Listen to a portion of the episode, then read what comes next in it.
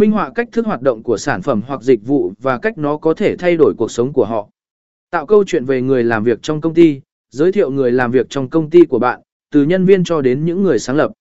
Kể chuyện về họ, về sứ mệnh và tầm nhìn của công ty, và về tầm quan trọng của khách hàng trong công việc của bạn. Điều này giúp tạo dựng sự tin tưởng và tương tác cá nhân hóa với thương hiệu của bạn. Hãy chân thành và tự nhiên, trong khi bạn kể chuyện, hãy luôn giữ tính chân thành và tự nhiên. Tránh việc quảng cáo quá mức hoặc thụ động. Điều này giúp xây dựng một hình.